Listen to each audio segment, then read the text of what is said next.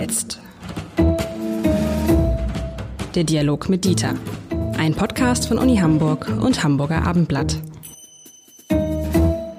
Herzlich willkommen. Mein Name ist Lars Heider und heute ist wieder Zeit für die Frage, wie jetzt? Den Talk mit Dieter, nämlich mit Dieter Lenzen, dem Präsidenten der Universität Hamburg. Und Herr Lenzen, wir müssen uns heute mal fragen, kann sowas wie in den USA eigentlich auch bei uns passieren? Und damit meine ich jetzt ausnahmsweise mal nicht die Corona-Pandemie und die Ausmaße, die sie dort angenommen hat, sondern all das, was wir in den vergangenen Wochen erlebt haben, an Hass, an äh, den Sturm aufs Kapitol und, und, und. Ist das auch in Deutschland möglich? Also ich bin nicht mehr so sicher sagen zu können, nein, das sei in Deutschland nicht möglich. Nicht deswegen, weil wir einen kleinen Vorgeschmack äh, davon ja äh, im August hatten, als es äh, vor dem Reichstag ein kleines Scharmützel gab. Ähm, häufig entwickelt sich sowas auch aus einer Situation, die man nicht vorplanen kann. Aber dahinter steckt ja eigentlich etwas anderes, nämlich der äh, falsche Glaube, ähm, dass weil man zum Volk gehöre, äh, man nicht nur, das ist ja richtig, ein Demonstrationsrecht habe, sondern auch das Recht habe, äh, die äh, legitim gewählten Politiker einfach zu überrennen und zu sagen, wir wissen das besser, wir machen das jetzt selber hier. Äh, und das ist natürlich ein neues Phänomen, ähm, dass es nicht mehr nur zu gehen scheint um die Bekanntgabe einer eigenen abweichenden Auffassung, um dadurch Politiker zu bewegen, eine andere Position bei ihren Entscheidungen einzunehmen, sondern einfach die Entscheidung selber treffen zu wollen oder Politiker daran zu hindern, sie zu treffen. Äh, eine neue Qualität, über die man in der Tat diskutieren muss. Warum ist das so und wie will man eigentlich damit umgehen? Ich habe mich immer gefragt, als ich die Bilder aus dem Kapitol gesehen habe, ob die Leute, die da reingestürmt sind, in dem Moment überhaupt wussten, was sie taten. Viele sahen für mich so aus, dann saßen sie im Kapitol und dachten, was machen wir jetzt eigentlich? Also das wirkte ja nicht, da steckt ja keine Ideologie, da steckt ja nicht irgendwie so ein revolutionärer Gedanke hinter, sondern es wirkte einfach nur, ehrlich gesagt, wie ein ein, ein gewaltiger im wahrsten Sinne des Wortes Zufall und plötzlich waren die da und wussten gar nicht, was die machen sollten. Ich glaube, da haben Sie recht. So was gibt es. Zumindest äh, wird es auf einen Teil zutreffen. Äh, aber wenn man hergeht und äh, mit ähm, ähm, Balken oder ähnlichem Fensterscheiben zertrümmert, kann man ja nicht sagen, man wüsste nicht, was man da tut, äh, sondern spätestens dann muss man ja überlegen, warum tut man das? Soll das jetzt ein, eine symbolische Handlung sein oder doch im Zweifelsfall, und das schien ja dort so, eine Entscheidung in diesem Fall zur Inauguration ähm, des neuen Präsidenten zu verhindern. Äh, es äh, kann ja wohl davon ausgegangen werden, dass Trump das in, äh, im Schilde führte, so dass an dem Abend keine Entscheidung möglich sein würde. Ähm, und dann, äh, denke ich, haben wir es natürlich hier mit der Frage zu tun, also sind die Leute eigentlich äh, ferngesteuert? Sind sie noch bei Verstand? Oder sind sie einfach, sagen wir mal, von der Situation so eingenommen, möglicherweise unter Alkohol oder Ähnlichem äh, gesteuert, dass sie tatsächlich das nicht wissen. Ich will nicht ähm, in Abrede stellen, dass ein Teil das nicht weiß, aber die sich dann doch breitmachende Gewalt spricht eigentlich dagegen, dass das für alle gelten könnte. Wobei man eben überhaupt nicht den Eindruck hat, dass da mehr hintersteckt, als wir lassen unseren Frust raus.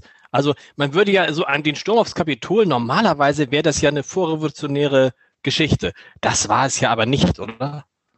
Nee, aber der Sturm auf die Bastille war auch äh, keine äh, von langer Hand geplante äh, Angelegenheit, sondern in der Tat äh, kann es passieren, dass größere Mengen sich zusammenrotten, sich gegenseitig hochschaukeln, es dann möglicherweise auch Anführer gibt, die das zumindest nicht äh, in eine andere Richtung lenken. Und äh, plötzlich ist so etwas passiert. Also ähm, ich glaube, es ist eine Mischung aus beiden, aus äh, Mitlaufen, aus nicht nachdenkendem Mitlaufen, äh, aber eben auch äh, aus gezieltem Versuch, ähm, eine andere Situation herzustellen, sagen wir mal so. Äh, Sie haben gesagt, äh, da liegt vielleicht ein Frust zugrunde, das ist richtig. Aber Frust rechtfertigt ja nicht dazu, Gewalt auszuüben, sondern dann, äh, das in Artikulation von Meinung, von abweichender Auffassung, von Argumenten umzuschütten. Äh, ja, man hat Zweifel, wenn man die Leute äh, dort sieht, dass sie zu Argumenten fähig sind oder zumindest einem Teil. Gleichwohl äh, dann äh, haben wir natürlich die Aufgabe, die Menschen dazu zu bringen, dass sie dazu fähig sind und es nicht einfach laufen zu lassen. Ich glaube, das ist mittelfristig, vor allen Dingen, wenn es für legitim gehalten wird, ist das eine Gefahr für die Demokratie. Und das ist ja das vielleicht das, die schlimmste Hinterlassenschaft von Donald Trump, dass es unter ihm legitim geworden ist, sowas zu machen. Ne? Dass also der Präsident nicht sagt, das macht ihr nicht oder dann gezwungenermaßen, als es eskaliert, sondern erstmal vorher sagt, jetzt geht, geht auf den, geht, geht zum Kapitol, kämpft für unsere Rechte, ich bin bei euch.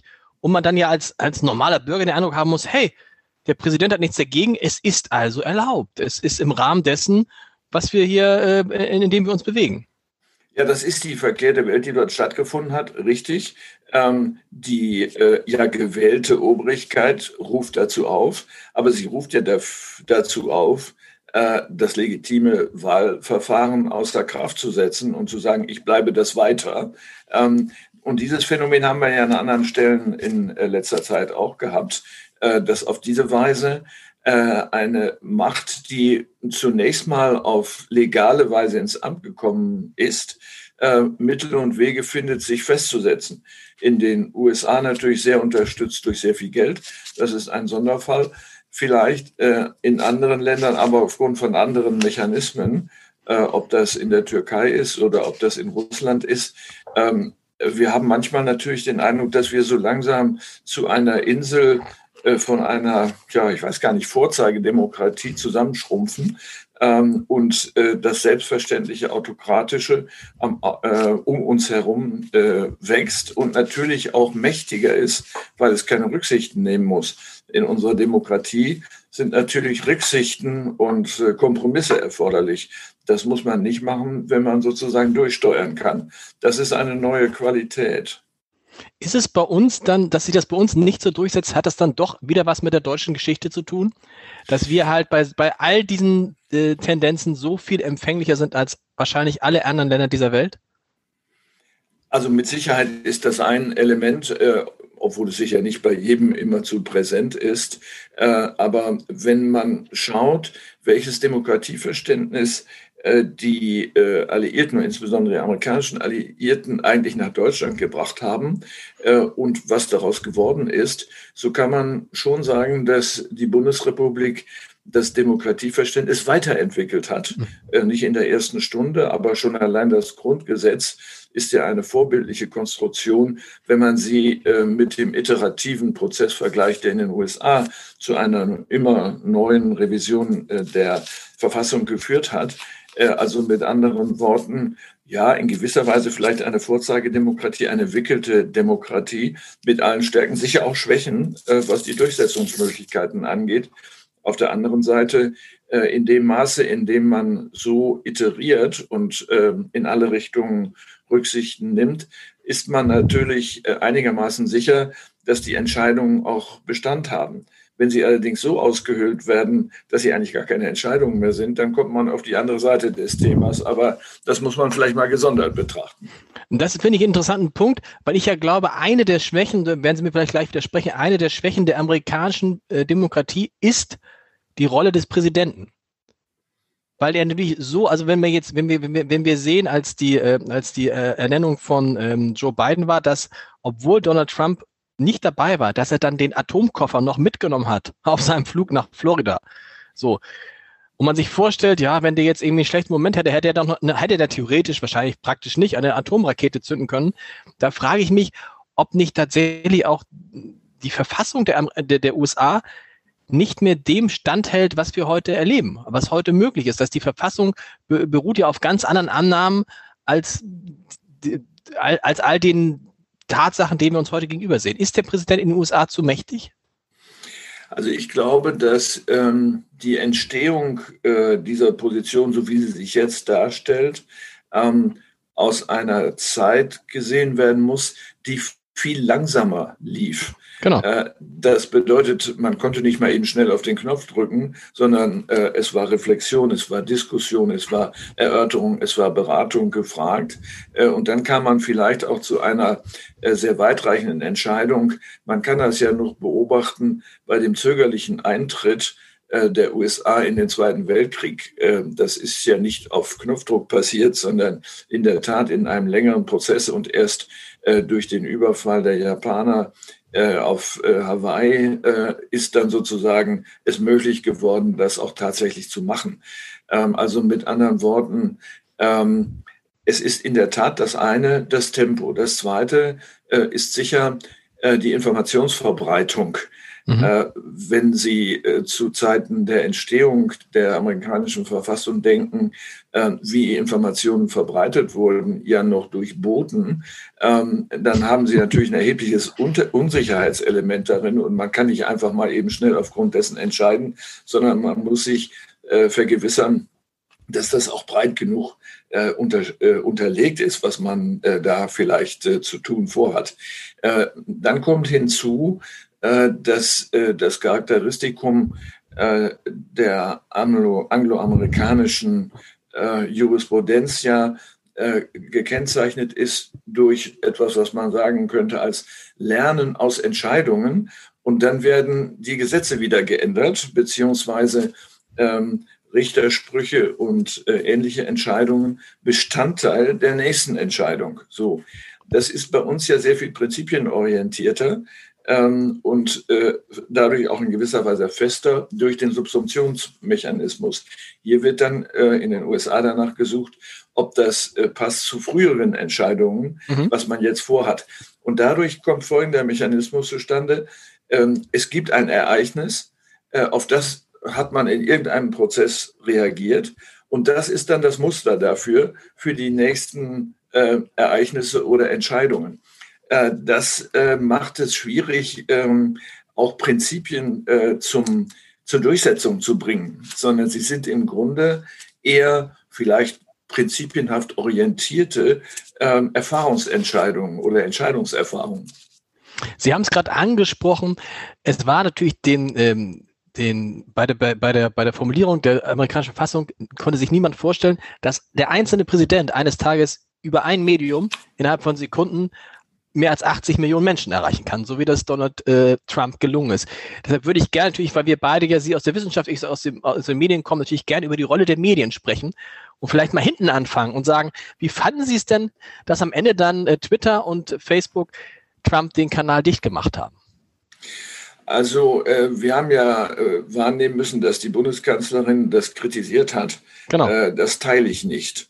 Ähm, also Twitter ist ja nicht vergleichbar äh, mit dem Abendblatt oder mit einem anderen Medium, wo sie ja so etwas äh, wie einen Filter eingebaut haben, der verhindert, äh, dass etwas Schlimmes äh, kommuniziert wird, was man nicht verantworten kann.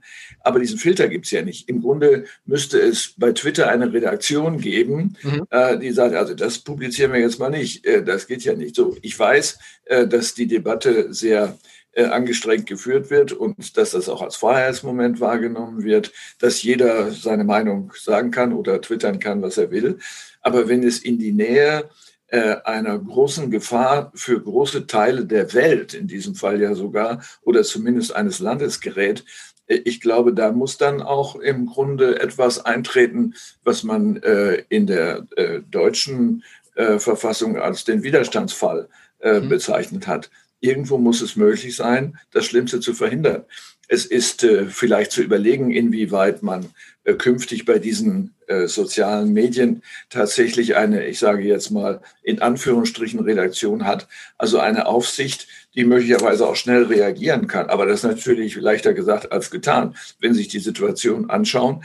Äh, wer soll denn dann mal schnell darüber beraten, äh, ob das äh, möglicherweise aus dem Verkehr gezogen werden muss? Vor allen Dingen, es ist ja schon drin. Äh, genau. Und Sie, Sie können es ja gar nicht mehr verhindern, dass Menschen einem solchen äh, irrsinnigen Aufruf dann folgen. Aber da sieht man dann auch, wie groß die Macht von Twitter zum Beispiel ist. Denn was wäre gewesen, wenn sie es nicht rausgenommen hätten? Hätten? Du kannst dann als, da sitzt dann einer, ein, ein, zwei Menschen bei Twitter, die entscheiden, lassen wir das laufen oder lassen wir es nicht laufen. Und das kann ja dann tatsächlich im wahrsten Sinne des Wortes kriegsentscheidend sein.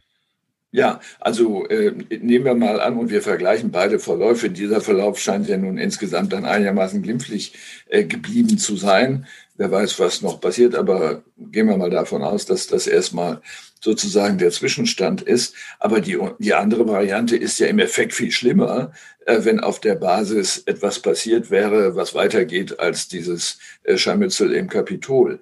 Ähm, da, das ist ja nicht auszudenken, zumal Sie müssen das ja auch sehen, es so einen Aufschaukelungseffekt gibt. Ähm, natürlich ist doch jemand wie Trump nicht unempfindlich gegenüber der Massenzustimmung seinen Äußerungen gegenüber, die ihn selbst wieder auf dieser, äh, auf dieser Strickleiter höher bringen und den nächsten äh, Tweet abzusondern und zu sagen, jetzt macht ihr aber mal dies, jetzt macht ihr das. Ähm, und äh, das ist das eigentlich Gefährliche. Solches sich hochschaukeln ähm, gibt es natürlich auch woanders. Äh, man ist geradezu versucht zu sagen, äh, wir haben das, glaube ich, auch schon mal angesprochen, eigentlich bräuchten wir sowas wie ein Assessment Center äh, für äh, Politiker, bevor sie sich in die Wahl begeben dürfen. Wie verhindern wir eigentlich, ähm, dass wir es mit, sagen wir mal, psychisch anfälligen oder auffälligen Personen zu tun haben, die plötzlich in politische Ämter geraten. Wenn wir die Stelle eines Abteilungsleiters bei uns besetzen oder in irgendeinem Unternehmen, dann werden diese Leute eine Zeit lang, wie wir das nennen, auf den Grill gelegt und geguckt, womit müssen wir rechnen, wenn wir sie einstellen. Ähm, haben sie eine vernünftige Umgehensweise mit Geld? Können sie Mitarbeiter führen? Wann, wann fallen sie aus der Rolle? Wann werden sie nervös? Und so weiter. Äh, das ist ja hier alles nicht gegeben, sondern die direkte Zustimmung aus der Masse ist natürlich nicht ohne Gefährlichkeit. Aber, ist, aber heißt da nicht Demokratie auch, im Zweifel, können die auch einen Psychopathen wählen? Also wenn, ja, wenn ein Psychopath eine Mehrheit kriegt, ist es halt die Mehrheit.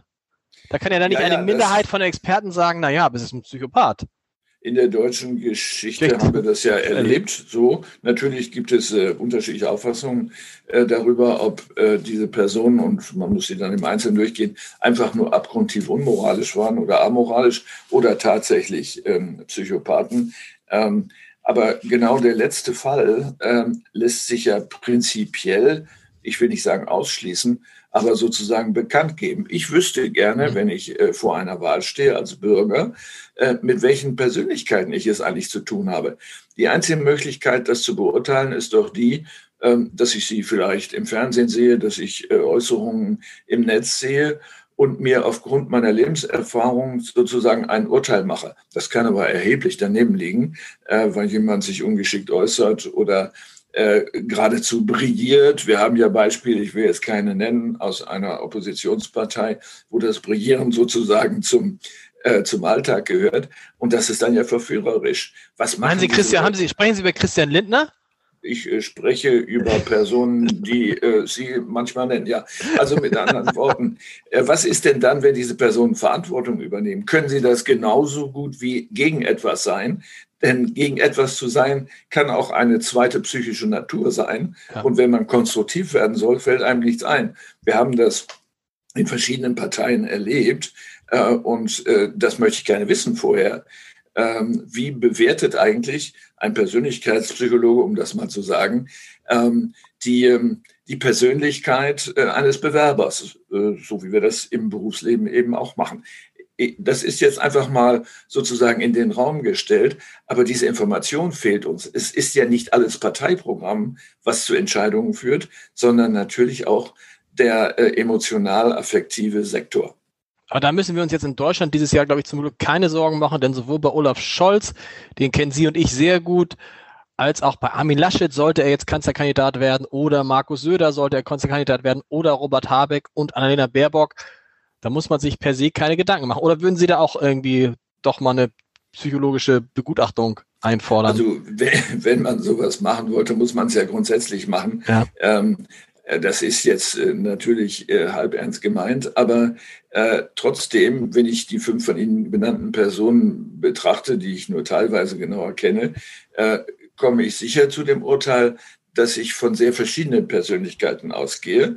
Und ich würde ja dann vielleicht wissen wollen, welcher Persönlichkeitstypus ist am ehesten in der Lage, das Programm, was er artikuliert oder sie artikuliert oder die dazugehörige Partei artikuliert, so umzusetzen, dass es auch meinen Wünschen entspricht, der ich als Wähler ja die Wahl zwischen Parteien, aber auch zwischen Personen habe, die dahinter stehen. Lieber Herr Lenzen, vielen Dank. Wir hören uns heute in zwei Wochen wieder. Bis dahin. Das machen wir glatt. Bis dahin.